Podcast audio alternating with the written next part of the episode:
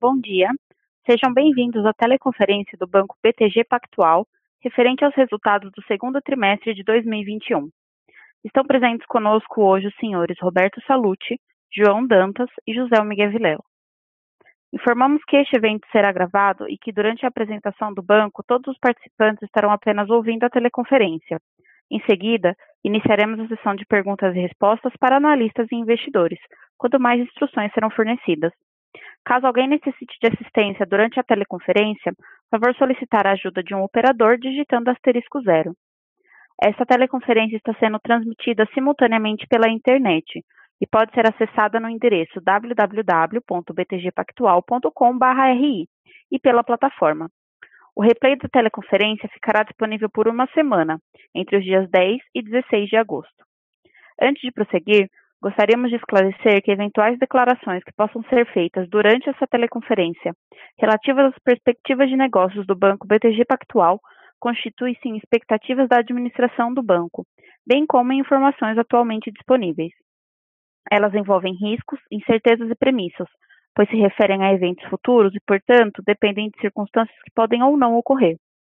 Investidores devem compreender que condições econômicas gerais da indústria e outros fatores operacionais podem afetar o desempenho futuro do Banco BTG Pactual e conduzir a resultados que diferem materialmente daqueles expressos em tais considerações futuras. Agora, gostaríamos de passar a palavra ao Sr. Roberto Salute, que iniciará a apresentação. Por favor, Sr. Salute, pode prosseguir. Muito obrigado. É, bom dia a todos. Obrigado pela presença nesse call de resultados. Esse é o primeiro call de resultados é, que a gente faz desde que nós compramos controle total do Banco Pan.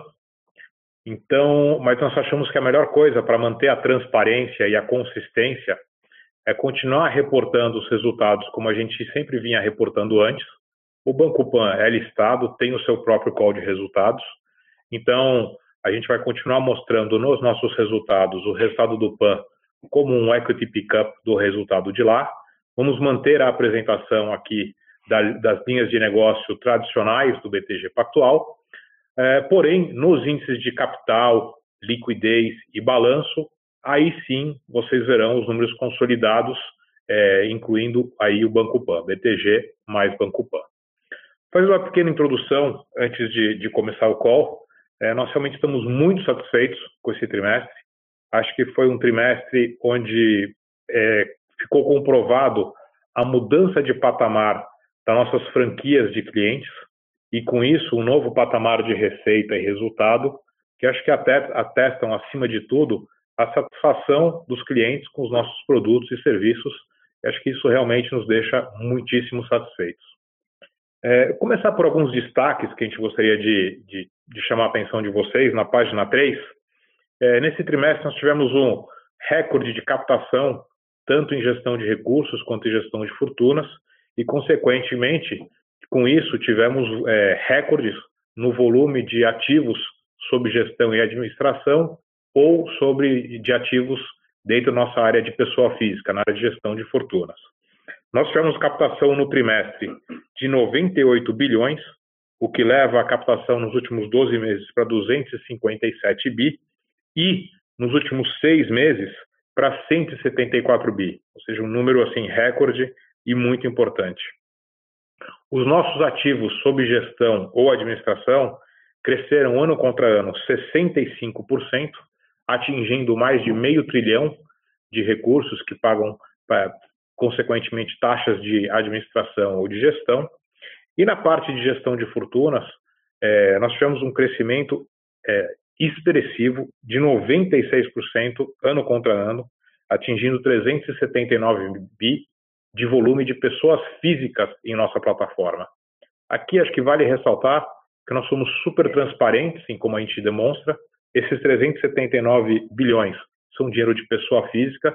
Aqui você não tem nenhuma custódia de ações de investidor institucional ou captação para gestão de recursos de gestão de investidores institucional. E um exemplo, o Dantas depois vai, vai falar um pouco mais com isso, a Necton, ela tinha mais de 20 bi de ativos sob custódia. Desses 20 bi, grosso modo, 12 bi estão aqui em gestão de fortunas, 5 bi em gestão de recursos e 3 bi nós não estamos reportando porque são, é um volume de ativos de investidores institucionais. Então, a gente acha que ele não reflete nem o business de gestão de recursos e nem o business de gestão de fortunas, por isso que a gente não reporta esse número, a gente preza muito essa transparência com os investidores. Caminhando para a página 4, é, nós seguimos com um crescimento muito forte é, de receitas e de rentabilidade. Nós tivemos é, receitas totais crescendo 52% ano contra ano, atingindo 3,8 bi no segundo TRI. Um lucro líquido que cresceu 74% ano contra ano, atingindo 1,7 bi. E nós tivemos um retorno sobre capital, um return on equity, de 21,6% no segundo trimestre. Indo para a página 5, é, nós também tivemos no trimestre um crescimento muito forte da carteira de crédito, da nossa base de funding, porém mantendo uma disciplina e uma robustez de balanço bem acima da média dos bancos S1. Então, nosso portfólio de crédito cresceu 51%, atingindo um total de 86 bilhões de reais. Desses 86, um pouco mais de 14 bi são de pequenas e médias empresas. A nossa base de funding atingiu 128 bilhões, crescendo 59% ano contra ano. Isso, é, sem dúvida nenhuma, muito impactado pela maior capilaridade da nossos novos business de varejo e pela percepção de robustez e segurança do nosso balanço, que finalizou o trimestre com um índice de Basileia de 17,3%.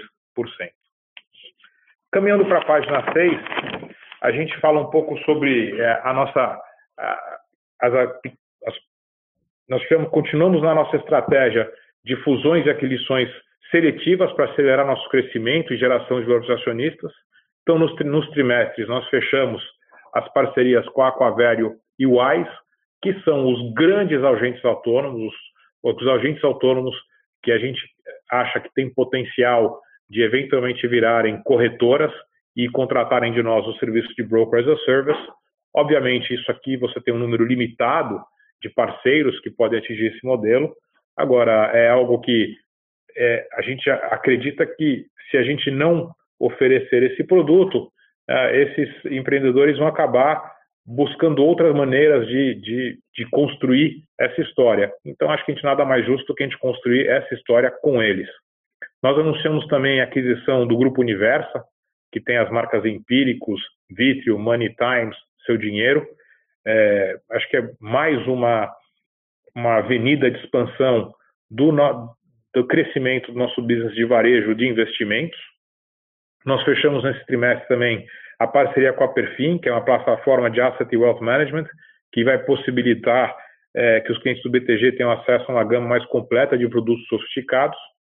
E, finalmente, nesse trimestre também, nós anunciamos a venda da Crédito Pago para a Loft. É, parte desses recursos será recebido em caixa, parte em ações da Loft, mas o que a gente considera também muito importante é nós, nós fechamos uma parceria estratégica com a Loft para, para distribuição de produtos financeiros naquela plataforma. Na página 7, a gente mostra o formato tradicional, que a gente já faz há vários anos, é, dos resultados. Então, só recapitulando um pouco aqui, é, nós tivemos receitas no trimestre de 3,77 bi, um lucro líquido de 1,719, é, um ROI no trimestre de 21,6. É, nós tivemos o índice de eficiência um pouco abaixo da nossa média, isso dado o crescimento muito forte de receitas. Então, nós tivemos um índice de eficiência de 40,9% e um índice de remuneração de 25,2%.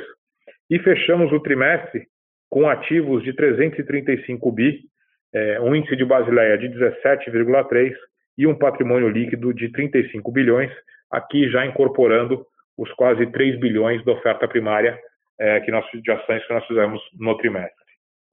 Na página 8, a gente fala um pouco sobre os resultados da primeira metade do ano. Aqui nessa primeira metade do ano nós tivemos receitas de 6,56 é, bi, um lucro líquido, líquido de 2,92 bi. É, no trimestre, o índice de eficiência um pouco mais em linha com a média histórica, mas digamos na faixa de baixo dessa média, 41,8 de índice de eficiência, 25,5 de remuneração. E que nem já dito anteriormente, é, o patrimônio líquido cresceu 36,7 é, nesses seis meses, fechando em 35 bi. Na página 9, a gente continua a ver uma distribuição muito equilibrada das receitas entre as franquias de investment banking, crédito, as áreas de gestão de recursos e fortunas e sales and trading, é, cada vez mais é, caminhando para o que vai ser muito bem, quase que igual entre essas quatro franquias. É uma, é uma, são decisões estratégicas que nós tomamos já há alguns anos, buscando essa melhor, maior equilíbrio, melhor distribuição das receitas, e a gente fica muito feliz em ver isso se consolidar é, trimestre após trimestre. Finalmente, na página 10, é, a gente vê que a nossa agenda de, de ESG e investimentos de impacto segue muito forte. A gente teve a honra de ser reconhecido como melhor time de research de ESG no Brasil pela Institutional Investor, a primeira vez que esse prêmio é, foi dado para o mercado. Nosso portfólio de créditos verdes atingiu mais de 7 bi. Nós fizemos emissões de mais de 1,3 bi de dólares para nossos clientes em dívidas sustentáveis. Nós iniciamos a alocação do, do nosso fundo de impacto, já reagindo pelo primeiro investimento numa empresa de educação.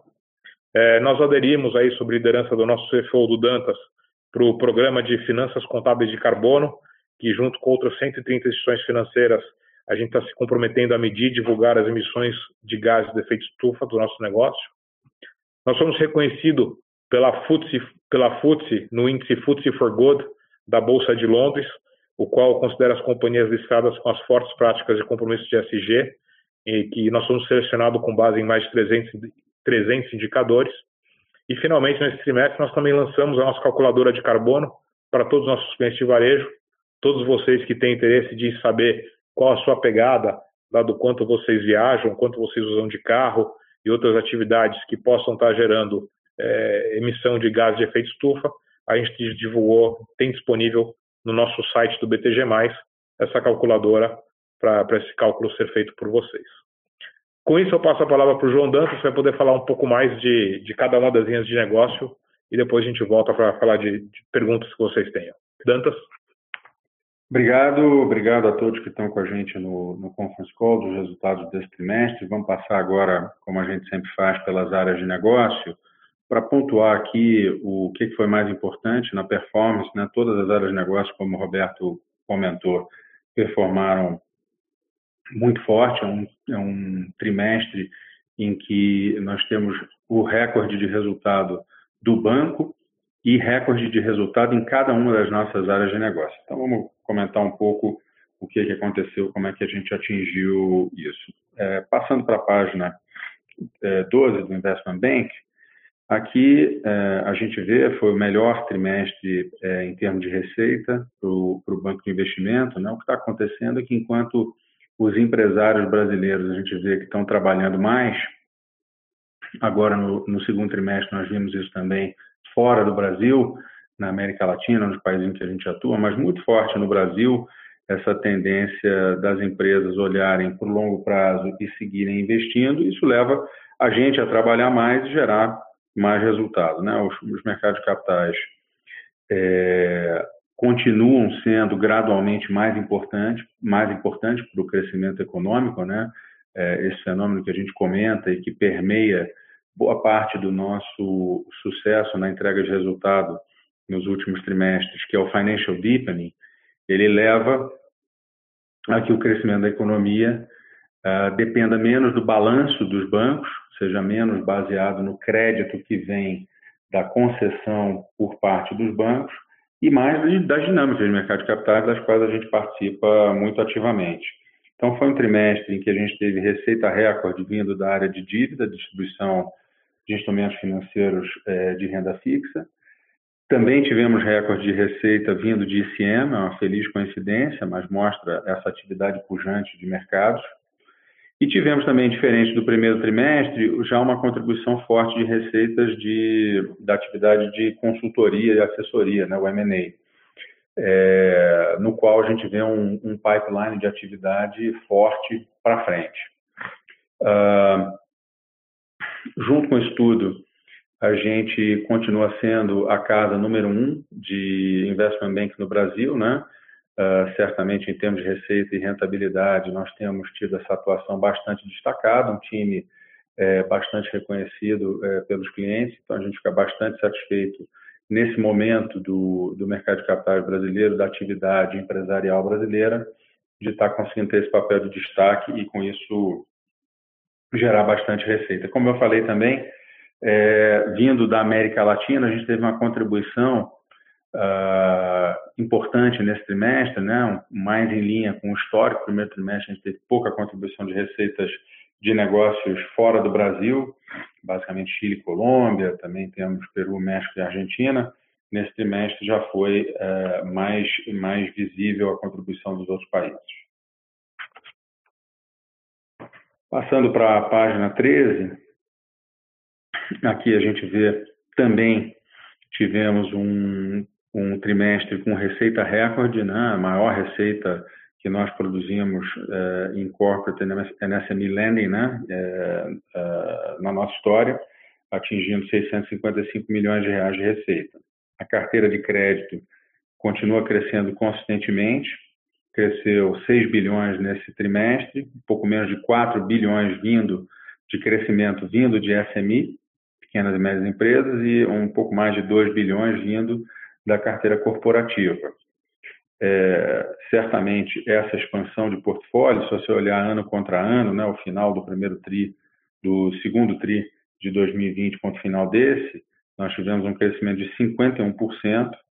É, nesse caso, a gente nota claramente a, a força da atividade empresarial. Né? Então, eu comentei que uh, uma, uma das características do momento que o Brasil vive de financial deepening, que vai viver por, por muitos anos e talvez décadas, é que o crescimento das empresas depende menos do balanço dos bancos, mas ele não é, ele não prescinde totalmente do, do capital deployment que os bancos vão fazendo.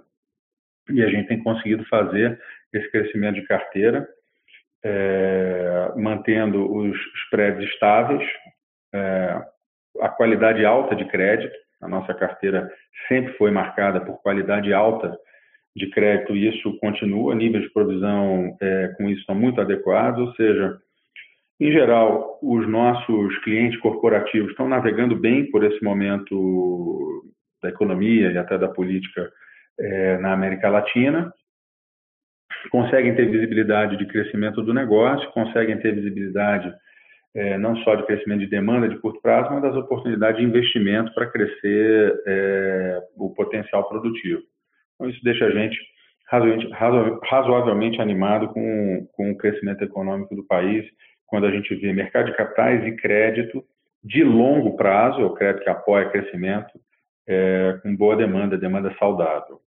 Temos também aqui no trimestre que mencionar uma contribuição importante do nosso negócio de Special Situations para o resultado. É um resultado que vem sendo muito relevante para nós é, ao longo dos últimos anos. A gente desenvolveu uma tecnologia é, para Special Situations, para, ou seja, auxiliar grupos empresariais é, que têm situações de crédito mal resolvidas a resolver essas situações e deslanchar a sua, a sua história de crescimento mais uma vez, ou uma recuperação de crédito com base em garantias é, reais, no Brasil, tipicamente, garantias imobiliárias.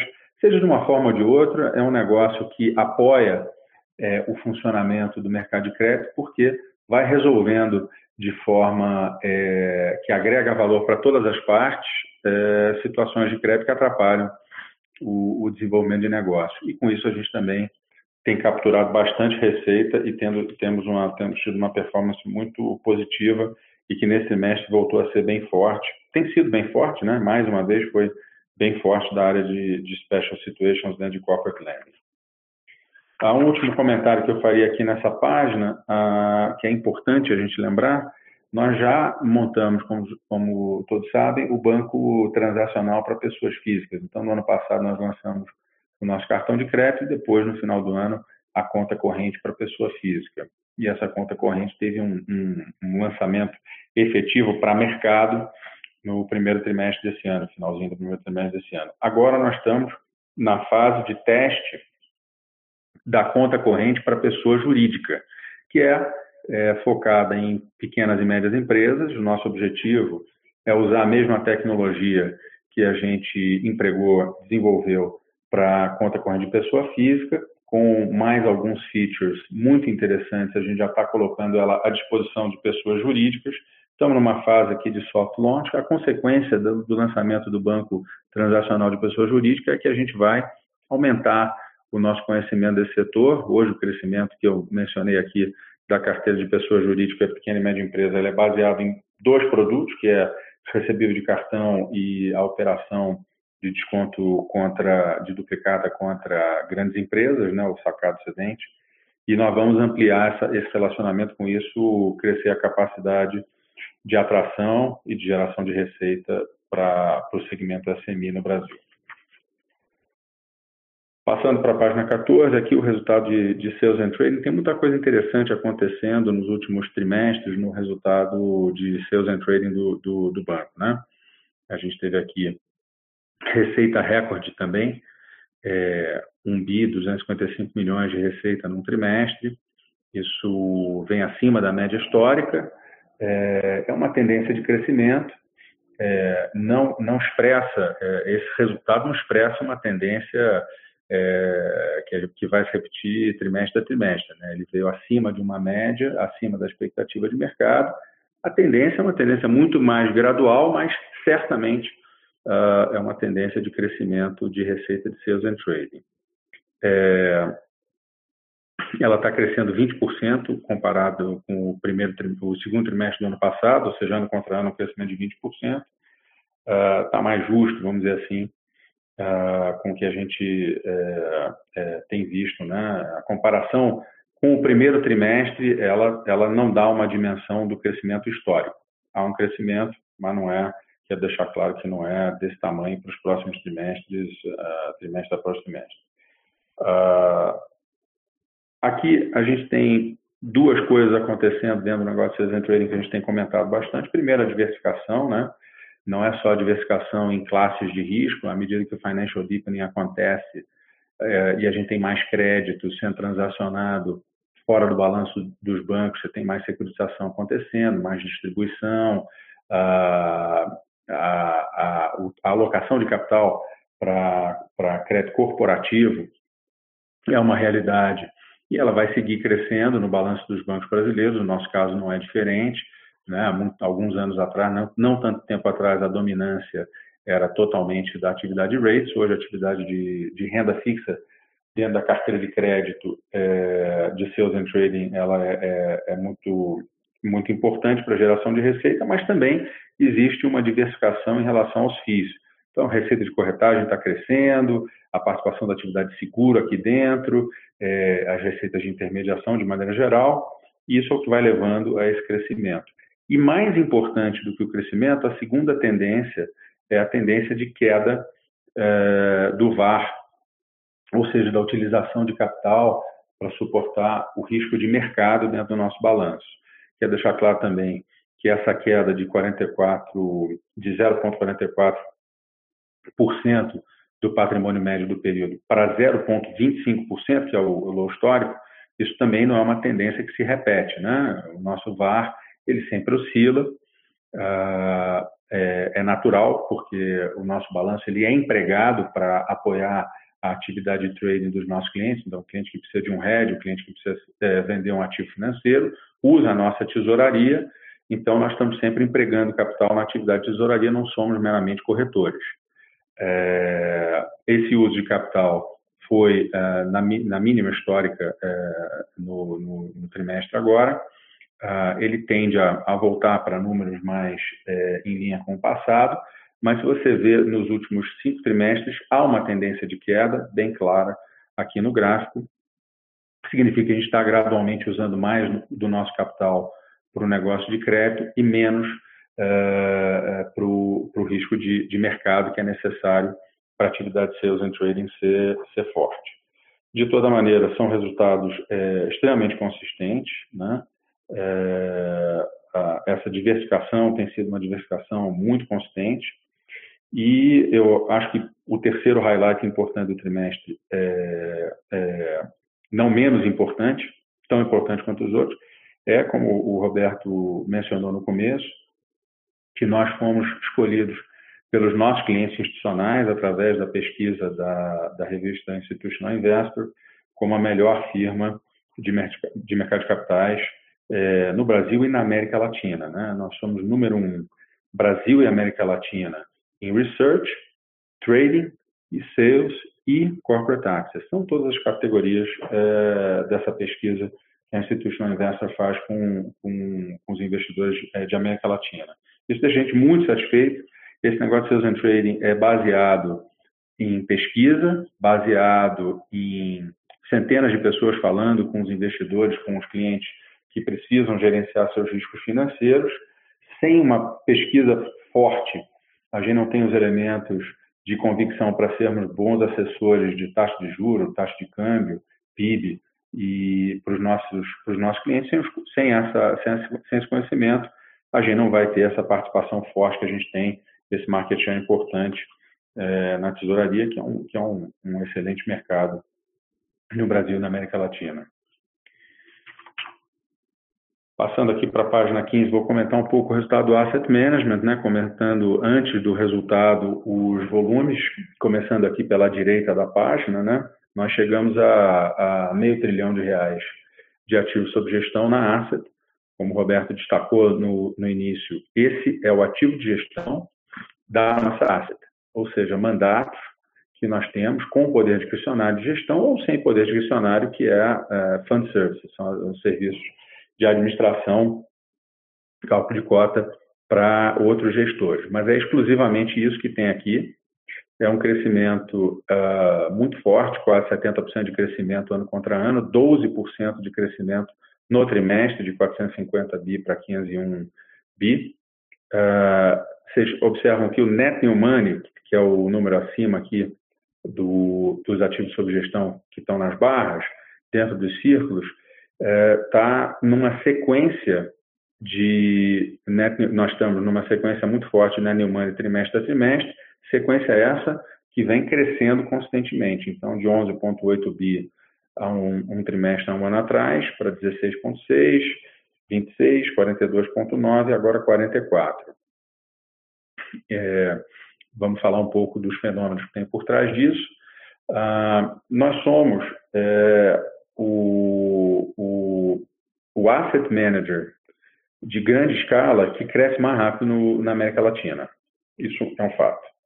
Ah, vem um pouco por, por apreciação, né? nós tivemos uma recuperação, certamente, comparando com o primeiro trimestre de 2020, tem recuperação de preços, mas vem basicamente dos fluxos positivos de captação líquida que a gente tem tido trimestre a trimestre. Né? Nós levantamos uh, aí nesse período de 12 meses para trás 130 bilhões, uh, e isso é um ritmo que a gente espera que continue, um pouco mais, um pouco menos, né? não tem bola de cristal para prever, mas o, a tendência é certamente de crescimento de ativos, eh, de ativos sob gestão. As receitas por é, classe de, de, gestão, elas estão é, estáveis, sejam as receitas de fund services, sejam as receitas de renda fixa, de equity, o que eu quero dizer com isso? Os ROAS, ou seja, o quanto a gente cobra no mandato de fundo de renda variável, no multimercado ou no mandato de administração, essas receitas, esse ROA, vem estável já há vários trimestres, alguns anos. Isso é um sinal muito positivo é, de que o nosso negócio está é, tá, entregando bons resultados, porque os nossos clientes, os nossos concorrentes, desculpe, vêm sofrendo essa pressão, essa compressão de taxas. A gente tem conseguido manter muito bem essas nossas taxas. Se você observar o crescimento de ativos sob gestão em relação ao último trimestre foi de 12%, as receitas desse trimestre são de 270 milhões de reais contra 265 milhões de reais no trimestre passado. Dá uma impressão de estabilidade, porque no primeiro, no primeiro trimestre, no trimestre passado, nós tivemos mais receita de performance do que nesse, o que é típico. No primeiro trimestre, a gente tem mais receita de performance. Se nós compararmos só a taxa de administração, há um crescimento igual de 12% ah, do primeiro TRI para o segundo TRI. Esse número não está aberto aqui, eu estou dando a informação por trás do número, uh, há um crescimento de 12% de taxa de administração, que é exatamente o crescimento dos ativos sob gestão. Então, isso mostra é, os ROAs estáveis. Uh, agora, olhando um pouco para frente, o que, que a gente espera que aconteça? A gente viu nos últimos 12 meses na indústria de asset bastante é, movimentação em termos de alocação de risco. Né? No início do ano passado, no, no segundo trimestre também, uh, um movimento, início do segundo trimestre, um movimento de aversão de risco muito forte, especialmente por parte de investidores individuais, pessoa física, é, em função da volatilidade de mercado é, logo ali no início da, da pandemia. Depois vimos um, uma volta muito forte do apetite de risco, mas tudo isso é, em torno de instrumentos líquidos. Né? E às vezes até a gente acha que, em alguns casos, com pouca é, percepção do risco efetivo é, de uma outra carteira, de um outro cliente que está mais animado uh, com, com o risk on que voltou muito forte. O que a gente vê para frente agora é um pouco diferente. A gente acredita que o mercado para frente vai demandar muito é, investimento alternativo.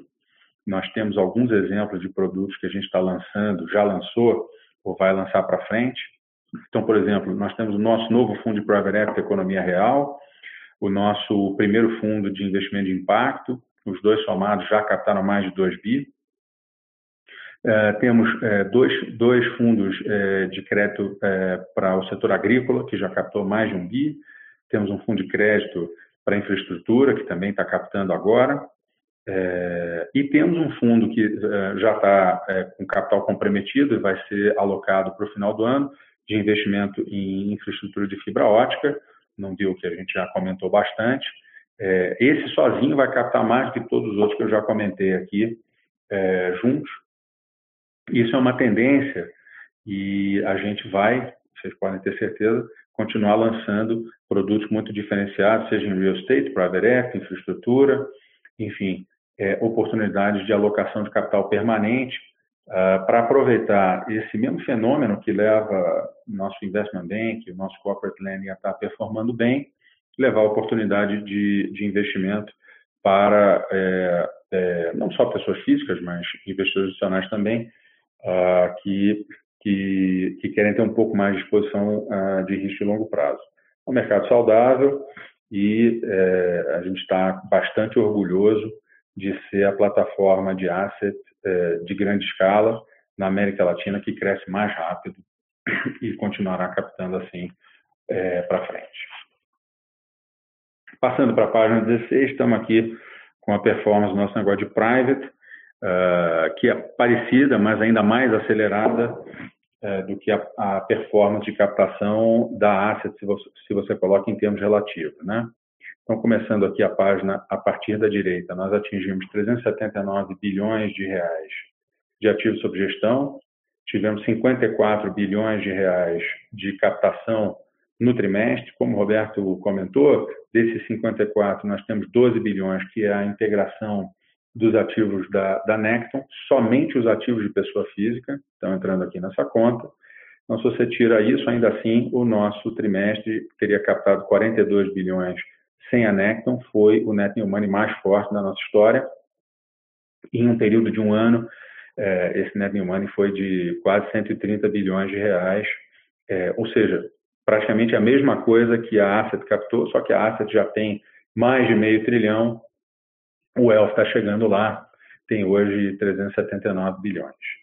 Também foi o nosso melhor trimestre em termos de receita. Aqui as receitas de asset são de asset management, que inclui, inclui prêmio de performance e taxa administração, são um componente, né, mas tem vários outros, comissões, é, spread de intermediação, etc. Então, nós tivemos um crescimento de 27% de receita do primeiro TRI para o segundo TRI e um crescimento de 20% de ativos. O crescimento de receita em linha, até um pouco maior do que o crescimento de ativos. Se você olha ano contra ano, o crescimento de ativos foi de 96%. É, isso olhando o final de período do segundo TRI, do, do, ano de 2020, com o final de período desse TRI agora. Se a gente olhar pelas médias, que é a forma correta de olhar uh, para derivar quanto seria o crescimento de receita, esse crescimento foi de 90%. Ou seja, o patrimônio médio uh, do segundo TRI de 2021 contra o patrimônio médio do segundo TRI de 2020 foi um crescimento uh, de 90%, que é exatamente o crescimento de receita que a gente tem aqui de 89%. Ou seja, mais uma evidência de que as nossas taxas de administração, os ROAs, eles estão estáveis entre as categorias aqui de, de, de, de ativos e de, de, risco dos nossos clientes. Ah, além da performance, eu acho importante, a performance financeira, né, quantitativa, eu acho importante fazer alguns destaques aqui qualitativos, né, em relação ao BTG+. Né. BTG+, como vocês sabem, nossa plataforma de conta corrente, ela está se consolidando, é, diria que já se consolidou como a melhor plataforma de banco digital para o varejo de alta renda. Ela foi desenhada para isso. Talvez eu, eu, possa afirmar os mercados são diferentes em, em, diferentes países, mas não tenho dúvida que o BTG é uma das melhores plataformas é, de banco digital para varejo de alta renda no mundo. Né? A gente não está deixando nada a desejar. A gente tem feito é, todos os investimentos necessários. Vamos comentar isso um pouco quando falamos dos custos é, e investimentos esses que, como vocês sabem, fluem totalmente nosso, uh, pelo nosso resultado. É, a gente não está capitalizando investimento, só capitaliza aquilo que é aquisição propriamente dita é, de participação. Uh, então, isso tem, é, esses investimentos, né, a contratação de pessoas, tem ajudado a gente a acelerar ainda mais as entregas, com muita qualidade. Temos aqui três coisas a mencionar né? É, agora a gente já tem cartão de crédito adicional na conta, né? já tínhamos lançado no ano passado um cartão de crédito. Esse não é um feature simples de ser lançado, alguns outros concorrentes digitais que estão indo muito bem, por sinal, ainda não conseguiram lançar o cartão de crédito adicional. É, o débito automático também já está disponível.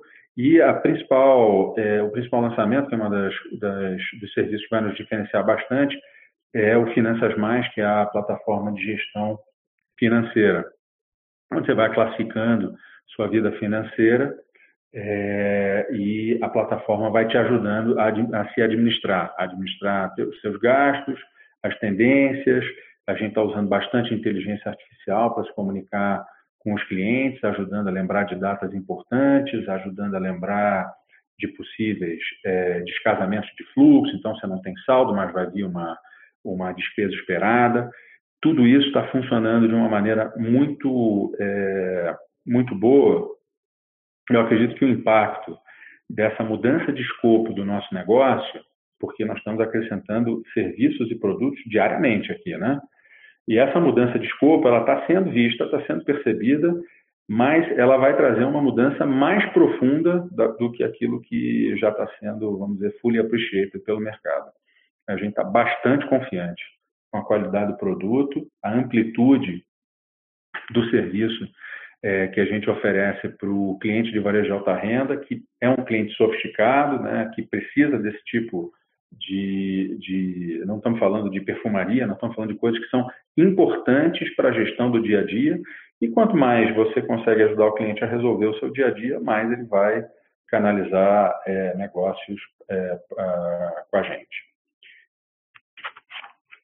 Passando para a página 17, é, aqui a gente tem um pouco da, do resultado de Principal Investments e das nossas participações. Né? Os, negócios, os de Principal Investments, vocês veem aqui no gráfico, uh, ah, 242 milhões de reais nesse trimestre, contra 238 no trimestre anterior, 221 no último trimestre de 2014. O que está acontecendo aqui? Nós, como vocês lembram, hoje utilizamos o método de equivalência patrimonial tanto para o resultado de Prime, que é a antiga Petroáfrica, como também para o resultado de Eneva. A gente moveu Eneva para o nosso ativo permanente, é um investimento que está lá uh, para ficar, e com isso a gente tem puxado a nossa parcela dos lucros. Então, com isso, os resultados passaram a ser muito mais estáveis, com um outro benefício adicional da gente ter os, os dois ativos marcados no nosso balanço de maneira bem conservadora. No caso de Eneva, significativamente abaixo do preço de tela, e no caso de Prime, uh, que é um ativo que não tem preço de tela, é numa visibilidade para frente de resultados que a gente acredita que já mereceria, nós não vamos fazer essa marcação a mercado, mas já mereceria uh, um valuation acima do que está nos nossos livros. Em relação aos resultados das nossas participações, crescimento no lucro do Banco Pan, como o Roberto já mencionou, nós não temos mais equivalência patrimonial do Banco Pan, porque o Banco Pan passou a ser parte do nosso conglomerado totalmente é, consolidado nas nossas demonstrações financeiras, que os analistas que olham em detalhe as demonstrações financeiras já estão totalmente consolidadas nesse trimestre. Mas nós vamos continuar demonstrando dessa maneira aqui, exatamente para manter a discussão de performance do Banco Pan acontecendo com o, a equipe de RI e o management do Banco Pan no seu call de resultados e não aqui. Seria, a, a gente acredita que seria até um desserviço de repente agora a gente está com todos os números do BTG Pactual é, sendo alterados é, por conta da consolidação do Banco Pan. Dessa maneira vai ser mais fácil explicar e mais fácil entender, e de fato essa é a maneira como a gente gerencia o negócio. O Banco Pan tem uma gestão independente, uma estratégia, marca, é, clientes e produtos que não se confundem com o BTG Pactual e nem sequer competem diretamente. Né? Um outro cliente a gente pode até compartilhar, mas não há competição direta porque são segmentações muito claras. Ah, talvez seja relevante lembrar também, dentro de participations a gente tem bastante é, resultado embutido, porque o Banco Pan está é, registrado a, a, a, valor patrimonial no nosso balanço, nós temos 71,7% do Banco Pan, o Banco Pan negocia significativamente, significativamente acima do valor patrimonial em mercado, se, só para vocês terem a noção, é, no final desse trimestre, essa diferença seriam 12 bilhões de reais. Então, nós não reconhecemos o valor de mercado do Banco Pan, mantemos o Banco Pan ao valor patrimonial, que é o nosso custo é, é, atualizado pela parcela de lucros, e, ou seja, o patrimônio do Banco Pan, 71,7% dele está dentro do nosso balanço, uh, e é, se comparado com o valor de mercado, isso dá 12 bilhões de reais de diferença a mais de valor de mercado das ações do Banco Pan. Talvez seja relevante para quem olha a métrica price to book, para olhar um número com um pouco mais de, de, de clareza em relação a esse efeito que é importante.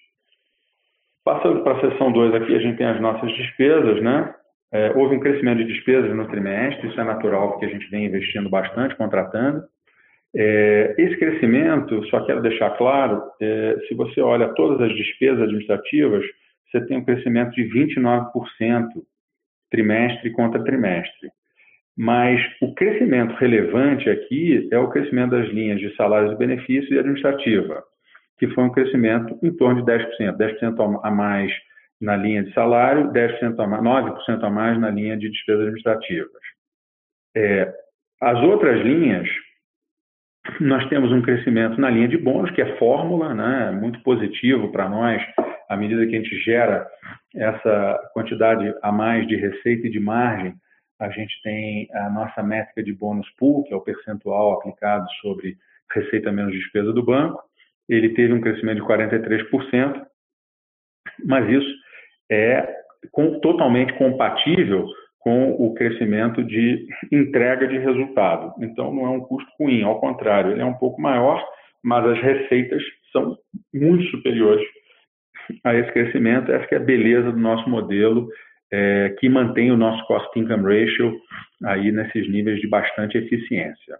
Tivemos um crescimento de amortização de ágio, mas é uma despesa pequena dentro do nosso balanço. São ah, essas aquisições que o Roberto mencionou, algumas delas já fecharam é, e um crescimento de despesas também é, de PIS e COFINS, ISS, tem alguma coisa de VAT tax no, no, no Chile, que são despesas, é, são despesas de impostos sobre receitas, cresceram também em linha com as nossas receitas. Então, o número que a gente tem que analisar é o crescimento de 10% trimestre a trimestre. Ele basicamente vem do, das contratações.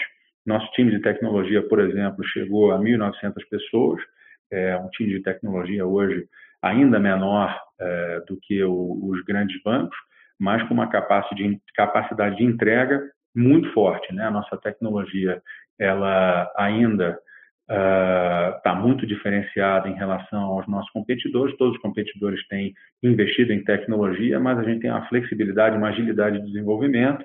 Plataforma de tecnologia nova permite isso.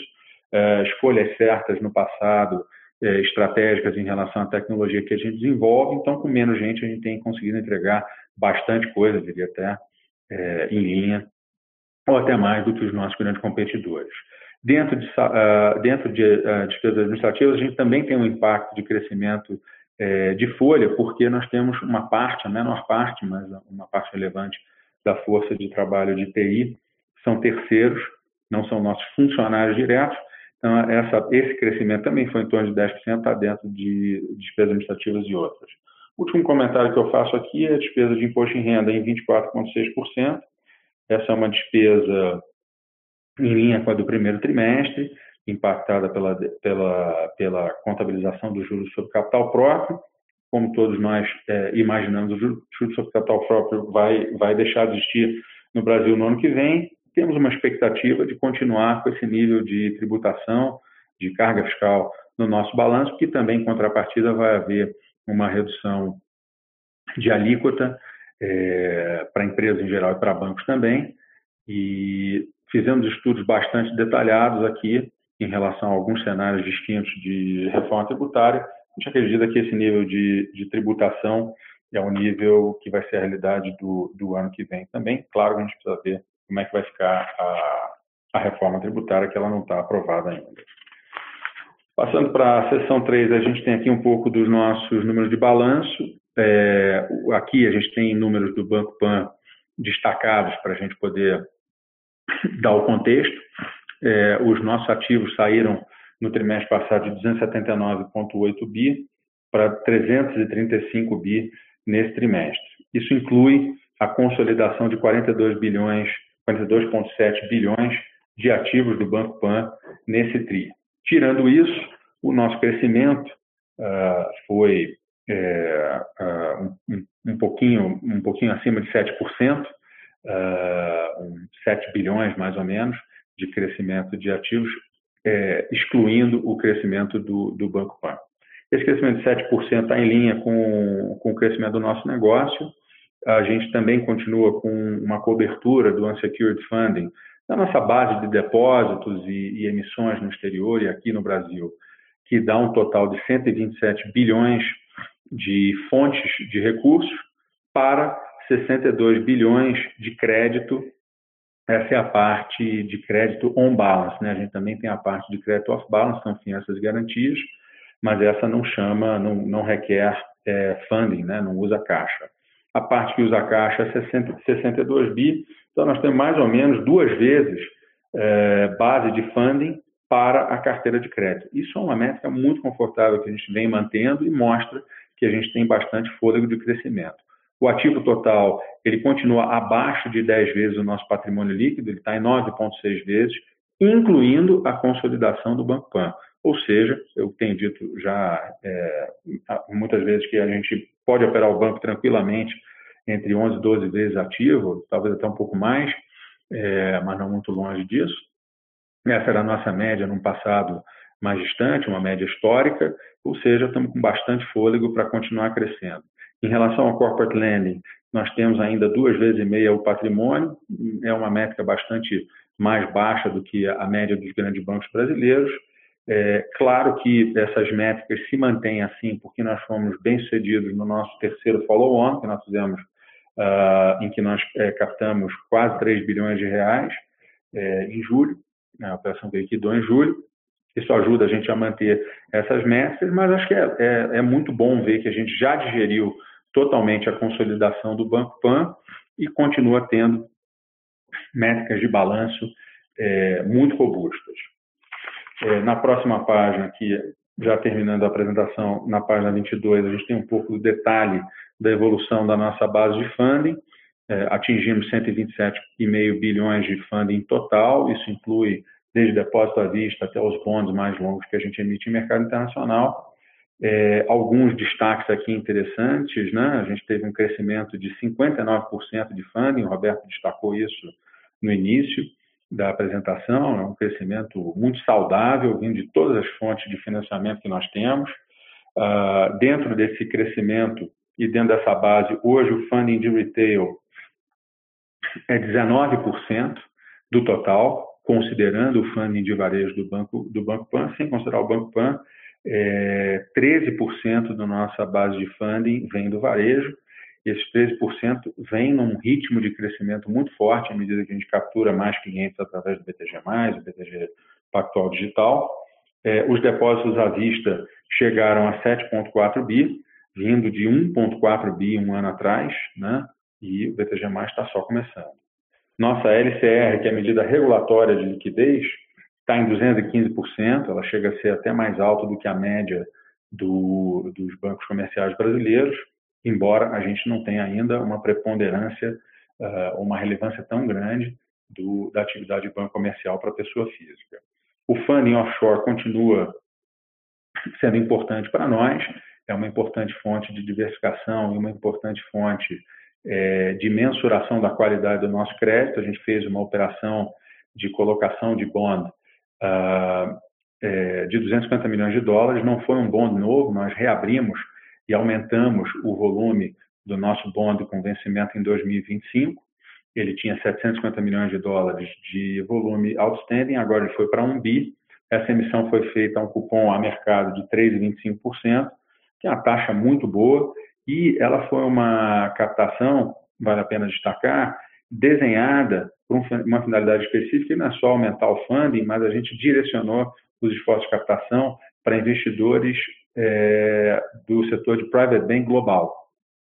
Então, captamos com multifamily offices, captamos é, com grandes famílias e captamos com private banks internacionais. É, fizemos essa aproximação, que é sempre saudável a gente ter uma base de demanda de private bank sempre que a gente faz uma emissão internacional. Testamos uma, uma emissão especificamente desenhada, esse tenor residual do 2025 é adequado para essa, para essa base de cliente, e a receptividade foi muito positiva, que resultou nessa taxa de captação muito boa para nós e boa como investimento também. Então, uh, está funcionando muito bem, né? O nossa, a nossa base de funding está crescendo no varejo, está crescendo no atacado, é, internacionalmente, como eu falei, investidores institucionais e bastante investidor pessoa física agora, e no mercado local, em reais, né, o money market local, também no Chile, mas, mas muito fortemente no Brasil, captando de grandes é, clientes corporativos é, de uma maneira que a gente está é, muito satisfeito. Finalmente, aqui na última página, a gente tem o índice de capital, resultado disso tudo que a gente falou, estamos com 17,3% de índice de Basileia, dos quais 15,2% é o nosso capital core. É, é, a base capital mais forte dentro do, do, do, segmento de grandes bancos brasileiros, que é um segmento muito bem capitalizado comparado com o resto do mundo. É, é segmento, um dos segmentos mais bem capitalizados. Nós estamos aí com mais ou menos 2% de índice de Basileia acima da média desse segmento já considerando a consolidação do Banco. É, o VAR, como a gente comentou antes, em, em 25 basis points do patrimônio médio. Tudo isso dito, foi um trimestre em que a gente levantou capital no nosso terceiro follow-on, é, manteve grandes métricas, boas métricas de liquidez e de capital e entregou 21,6% de retorno, acima até do que a gente vinha entregando é, nos últimos trimestres, o que deixa a gente extremamente satisfeito com esse resultado final. Encerro aqui os comentários, a gente passa agora para perguntas. É... Muito obrigado. Obrigada. Iniciaremos agora a sessão de perguntas e respostas para investidores e analistas. Para fazer uma pergunta, a favor digitar asterisco 1. Se a sua pergunta for respondida, você pode sair da fila digitando a tecla sustenido. As perguntas serão atendidas na ordem em que forem recebidas. Solicitamos a gentileza de tirar o fone do gancho ao efetuarem sua pergunta. Dessa forma, uma ótima qualidade de som será oferecida. Por favor, aguardem enquanto coletamos as perguntas. Nossa primeira pergunta vem do Sr. Jörg Friedman, do Citibank. Por favor, pode prosseguir. Obrigado pela oportunidade de fazer perguntas. Obrigado também pela apresentação. Salute, Dantas, Zé Miguel e parabéns pelos resultados. É, eu tenho duas perguntas. Uma olhando é, para o que passou no, no trimestre é, e outra mais para o futuro. Então, sobre o que a gente viu é, nesse trimestre, é, me chamou é, em particular atenção à, à, linha de sales and trading. É, que eu sei que vocês não dão tanta transparência é, no que, que vai dentro dessa linha, é, quer dizer, no que vai a gente até sabe, né, mas a composição a gente não sabe exatamente. Mas eu queria saber como que a gente reconcilia o menor VAR né, da, da, da, da, série histórica aqui, é, VAR médio diário de 0,25%, é, com a menção da importância do resultado dadas as performances das mesas de câmbio, ações de energia. Quer dizer, o resultado de sales and trading, ele teria crescido, é, CRIA-CRI, por exemplo, excluindo é, esses resultados, isso ajuda a gente a entender um pouquinho mais e balizar é, o, o, as performances futuras de modelo. E, e o segundo, a segunda pergunta, olhando para o futuro, é, é, assim, tem sido muito impressionante a consistência é, de resultados nesse ano é, nas mais diversas linhas, né? É, em particular, tem chamado muito a atenção da gente investment banking é, e esse net new money, né? Tanto da do wealth quanto da assets. então, a gente já tem um, um mês completado aí do terceiro trimestre, mês de julho, e se vocês pudessem falar um pouquinho é, do que foi visto, observado é, no banco, é, nas diversas linhas, é, em termos de performance, a gente, a gente agradece. Muito obrigado. Obrigado, Jorge. Começando pela sua primeira pergunta de sales and trading, a gente já vem falando para o mercado alguns trimestres que essa linha mudou, né? Que o para ela o que importa é muito mais o nível de atividade do que, como era 10 anos atrás, a gente acertar a direção do mercado. E é exatamente esse fato que está culminando com essa mudança de patamar de receita. Vai, tipo, podemos falar que a receita recorrente de sales and trading agora, podemos falar que é um bi mais ou menos 20%, parece bem plausível. E isso é muito mais dependente da atividade nível de atividade do mercado do que a gente estar certo em alguma direção de mercado. A gente está certo em alguma direção de mercado, vai descer mais ou certo ou errado, vai descer mais ou menos 20%. Mas o resto é realmente o crescimento das franquias de clientes, né? Seja é, flow de empresas fazendo hedge, é, corretagem de investidores institucionais, market making de bonds privados para nossa plataforma de varejo, é, market making de energia e assim por diante. Mas o fenômeno que você está vendo é essa mudança de patamar, dado novos canais, novos produtos, maior nível de atividade e um, um business que é muito mais consistente, previsível, é, que é muito mais determinado pelo volume de atividade do que por nós estarmos acertando a direção no mercado, por isso que você vê esse VAR tão mais baixo. Na sua segunda pergunta, é, o que podemos esperar para frente? É, o que nós estamos vendo é que realmente a atividade na área de investment banking segue tão forte quanto o segundo TRI, realmente impressionante. A gente ouve muito, vê muita manchete sobre é, mercado de renda variável, mas não é só renda variável que está forte, você também está tendo muita atividade no mercado de crédito, de renda fixa, e também muita atividade no mercado de fusões e aquisições. Então, realmente nos deixa, seguimos bastante animados, a gente entende que realmente essa é uma linha é, que pode ser um pouco mais cíclica, ela é menos cíclica do que as pessoas imaginam, porque como hora que o mercado de renda variável fecha, fusões e aquisições aquece, dívida aquece, mas é, é realmente a gente está no momento que os três mercados estão muito fortes, mas a gente segue vendo é, positivo. Na New Money realmente foi um trimestre excepcional, a gente segue com, com números bastante fortes. Agora, talvez é, talvez a gente não consiga abater o que teve nesse trimestre. Foi realmente um trimestre excepcional. Você teve a incorporação da Necton também, mas a gente segue vendo patamares muito fortes de net money diariamente, dado a maturação normal de todos os investimentos que a gente vem fazendo aí ao longo dos últimos anos, né? investimentos é, em marketing, em tecnologia, em trazer parceiros para nossa plataforma. E isso, é, cada dia você vai melhorando, cada dia você vai aprimorando o seu serviço, sua oferta de produtos e com isso é, segue, segue essa captação bem forte. Per, perfeito, está super claro. deixa eu só aproveitar e fazer um follow-up é, nessa última parte, quando a gente fala de net new money. Se a gente for fazer é, uma composição né, de é, é receita por é, é, wealth under management, na parte de wealth management em particular, dado que vocês estão fazendo uma escalabilidade indo para clientes de varejo, né, replicando a estratégia de wealth, eu esperaria uma resiliência assim ainda maior, se não um crescimento desse ratio de receitas por wealth under management no futuro. A gente está vendo mais ou menos estabilidade, tem um pouquinho de volatilidade se comparar em relação ao segundo período do ano passado caiu um pouquinho. Faz sentido essa minha visão, isso daqui tende a, a crescer ao longo do tempo uh, ou se é, tem alguns outros é, é, aspectos a serem considerados. como que vocês estão vendo isso evoluindo no futuro? Obrigado. Acho que a sua pergunta é: a gente pode esperar que o ROA do Wealth Management como um to todo suba, dado a maior presença de varejo nessa composição? Em parte, sim. Agora, talvez menos que você está imaginando, pelo seguinte: a gente reporta aqui o ROA é, líquido.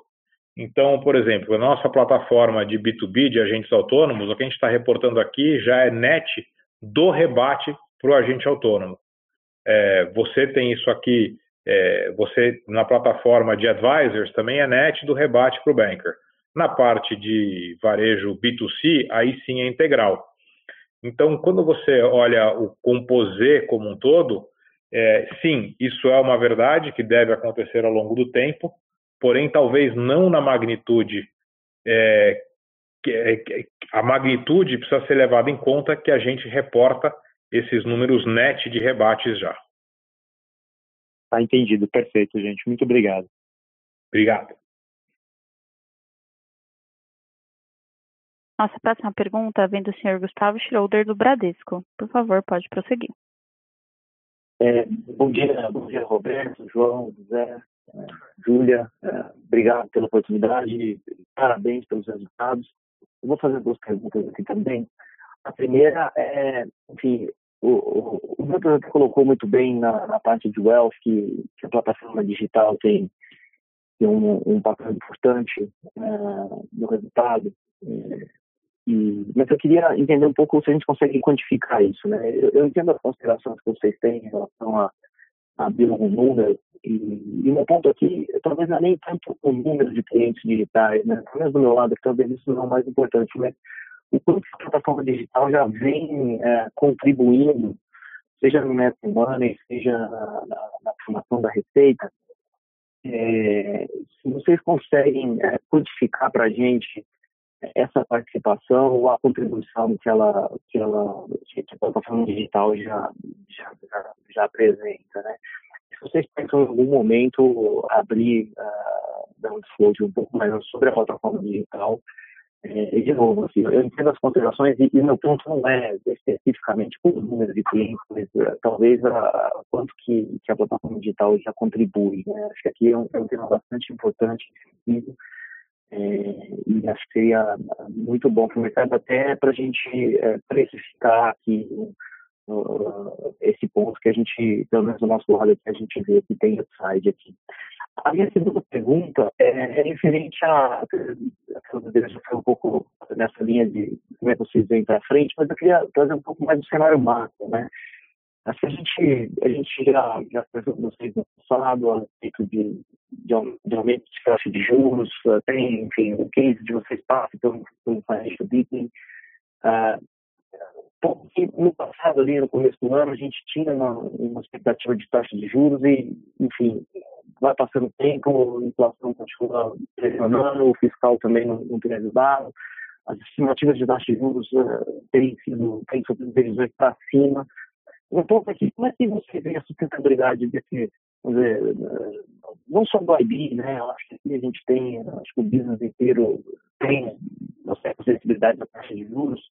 É, como é que a gente deve, como é que vocês estão enxergando né, esse aumento dos juros, a gente está falando aí de 7, 7,5, enfim, é, e, a, e, a, sustentabilidade da, uh, do business como todo nesse, nesse momento que está tão bom, né, enfim, mas eu queria entender porque isso passa pelo financial deepening, né, então eu queria ouvir um pouco de vocês. Obrigado. Obrigado pela pergunta, Gustavo. É, no seu primeira pergunta, é, eu vou me permitir só fazer um, um disclaimer. A gente acha que a gente é muito mais transparente que qualquer outra empresa que reporta no mercado. O nosso número de wealth management, ele é só o número de pessoa física. Realmente, a gente não te abre o que é varejo e o que é wealth management. Agora, você deve imaginar que a cada trimestre que passa, o varejo é uma parte maior do total, uma parte maior da receita. Simplesmente porque a gente está vindo de zero de market share no mercado de, de varejo de alta renda e de varejo, e a gente já tinha um, um market share significativo em high net worth. É, a, gente não, a gente não mistura é, resultado de estruturação de bond, carrego na tesouraria e canal de varejo falando que isso é varejo. Quando a gente estrutura um bond, carrega na tesouraria distribui no varejo, o fee de estruturação vai em investment banking, o possível ganho ou perda de capital nesse bond está reportado em sales and trading e o fee de canal está em wealth management. Nenhum player dá essa transparência. Então, a gente acha que, sinceramente, do, do ponto de vista de vocês, é,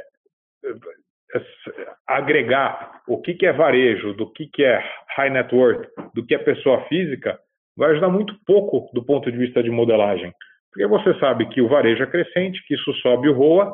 Agora, ninguém ninguém é mais transparente do que a gente falando para vocês o que, que é volume de pessoa física. Aqui não tem nenhum, nenhuma pegadinha de um investidor institucional que botou 100 milhões de, de ações em custódia com a gente, a gente está botando em ativos.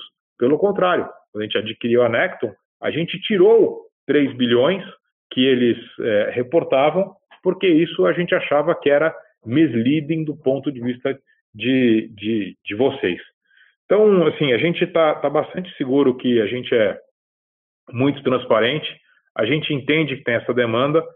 Sendo muito sincero, a gente não está convencido que essa abertura vai trazer uma informação que mude drasticamente a modelagem de vocês. Talvez a gente esteja errado, vamos sentar com você offline aí, discutir isso, quem sabe você nos convence que isso não é só informação para competição, mas realmente é algo que pode ser útil para os analistas. É, do ponto de vista macro. Antes de você entrar no, no comentário macro, só para te complementar num ponto que eu acho importante, além disso que o Roberto está é, tá, tá enfatizando, Gustavo, tem, tem mais um, um, um, dado. Eu acho que a melhor forma é você olhar o impacto em captação.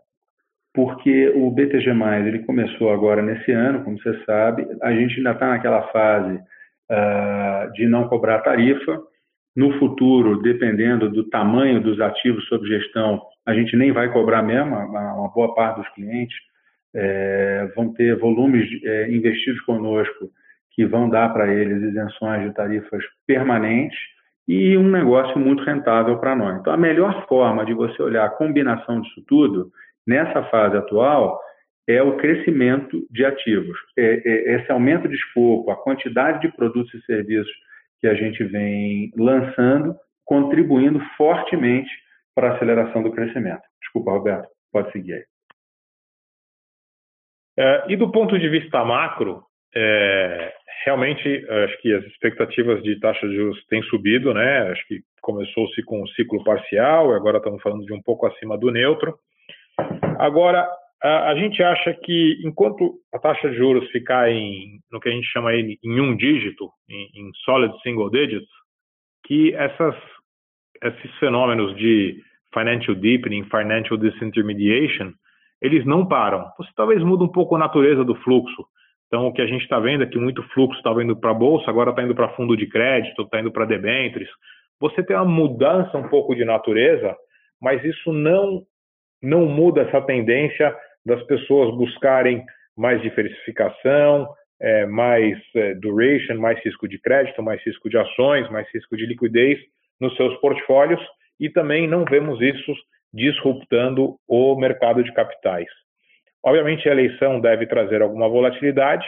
Agora, realmente, o que nos preocuparia e achamos que, achamos que pode realmente, talvez, é, estagnar essa tendência, que está tá muito forte, é, seria alguma coisa para o lado de responsabilidade fiscal.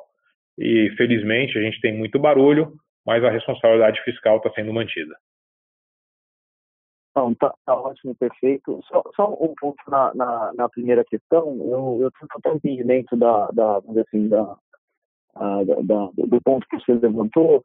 É, eu só acho que realmente a gente é, ajudaria, assim, principalmente no valuation, porque uma vez que eu consigo identificar qual a participação, quanto eu posso, quanto da sua base eu tenho que aplicar ROA maior, ah, e até o quanto que, é, não só o maior na, no, pelo turnover maior que o varejo pode trazer, mas da possibilidade de cross que você tem, oferecer outros produtos para ele, é, isso aí, ah, pelo menos no, no nosso, para a gente aqui, a gente vê uma, uma, uma questão que ainda não está precificada, justamente porque a gente não consegue saber mensurar ah, o quanto desse ROA é acima ah, para a gente colocar na conta.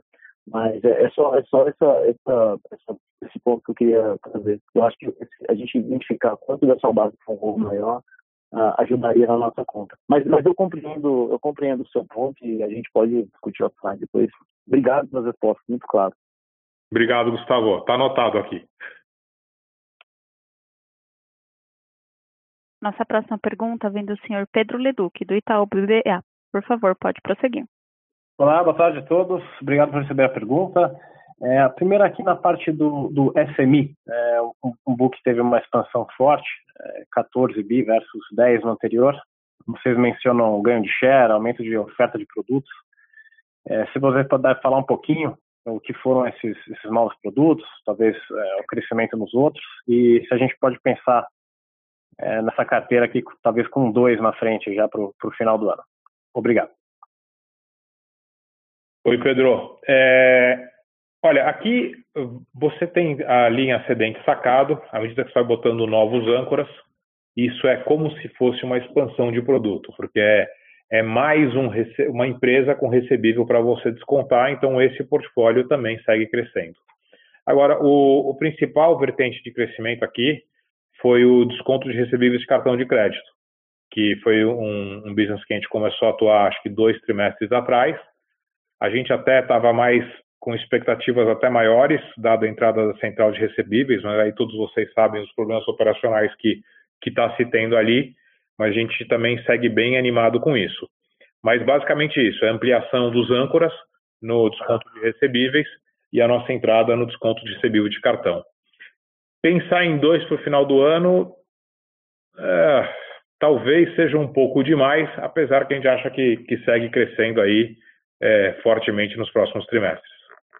Legal, beleza. Tá dois na dezena do percentual, vou explicar melhor. Eu, a gente tem dito né, que a gente acha que a carteira vai ter, de SMI, vai ter mais do que 20% do nosso, da nossa posição de crédito total. Não sei se isso vai ser no final do ano ou mais para frente, mas isso é uma, é uma probabilidade. É, eu pensei no 2 nesse sentido, ou como um 20 é, na, na, dezena dos 14 atuais. Mas Tá coincidente, nós estamos chegando em é. uma hora qualquer vai chegar. Legal. Bom, e, e uma outra pergunta, é, é, aqui olhando BTG+, digital, né, realmente está tá ganhando bastante tração, seja investidor ou correntista. E a gente não, não consegue evitar de cruzar os, os dados é, do Banco Central com o disclosure do PAN para tentar estimar é, quantos né, clientes o Delta, pelo menos, que pode estar entrando aqui. Chegamos em números expressivos, centenas de milhas, é, 300, 400 mil talvez. É, nível de depósito à vista está tá vindo, né, pode ser uma consequência. Faz sentido pensar um pouco assim, é, é uma leitura correta? Não, tem coisa que, que não, vale a pena olhar. É, pode nos ajudar a entender um pouquinho isso? Obrigado. Olha, não, esses, esses números aí não estão corretos os números de clientes é bem acima disso. Agora, a gente intencionalmente é, a gente não divulga número de clientes por uma razão simples. O BTG Pactual Digital, o BTG+, ele foca a classe AB. Então, a, a classe AB tem um potencial, digamos, de 30 milhões de clientes. se a gente tiver em algum momento 10% desse mercado, 3 milhões de clientes ativos, a gente vai achar algo, um, um sucesso total. Agora, se você começa a querer se comparar a plataformas como o PAN, que endereçam os 160 milhões de brasileiros da classe C, D e E, ali, número de clientes é muito relevante. Você ter 10, 12, 15, 20, você está pegando o pool de um mercado maior e onde você tem tickets menores e onde volume é muito importante. A gente, é, por que, que a gente sempre relutou em divulgar isso? Porque a gente não quer passar o incentivo errado para as nossas equipes. Porque se a gente passar para a turma aqui, ó, pau na máquina, agora o negócio é abrir conta, você vai trazer clientes que vão se frustrar com a plataforma do BTG+, ou do BTG Pactual. Porque são clientes que vão estar procurando uma oferta que quem vai conseguir servir ele é o Banco Pan. Então, por isso que a gente é, é super conservador nisso, porque a gente quer ter certeza que a gente está criando valor para nossos investidores no longo prazo. A gente tem uma convicção que atrair o, o cliente do perfil BTG+, BTG Pactual Digital para cá, e o cliente do perfil PAN para o PAN, é fundamental para o cliente ter uma experiência que o, o deixe satisfeito. Então, assim, é, é eu, eu, vou, eu, você ficaria surpreso a quantidade de, de, de, de, clientes. A gente até mudou o nosso onboarding no BTG+, para não frustrar os clientes. Os clientes que estão vindo aqui procurando um limite de crédito pequeno de 50, 100, 150 reais, a gente logo no começo do processo fala, isso aqui não é a nossa proposta, é, se você é isso que está procurando, seguimos que você não continue aqui, mas você pode ir para o PAN, porque ele vai poder te servir melhor. Então, isso aí eu estou deixando de abrir uma conta. O que, se eu estiver divulgando o número de, de contas, pode ser ruim. Agora eu estou deixando de abrir uma conta que tenho certeza que vai ser um cliente que não vai ser frustrado, eu não vou sobrecarregar a plataforma e vou criar valor a longo prazo para os nossos investidores.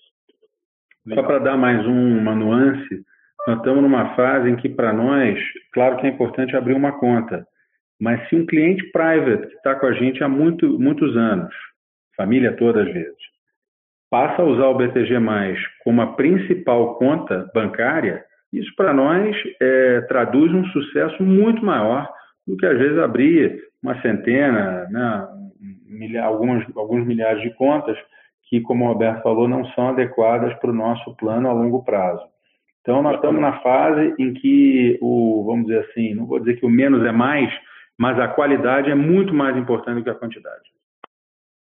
Obrigado.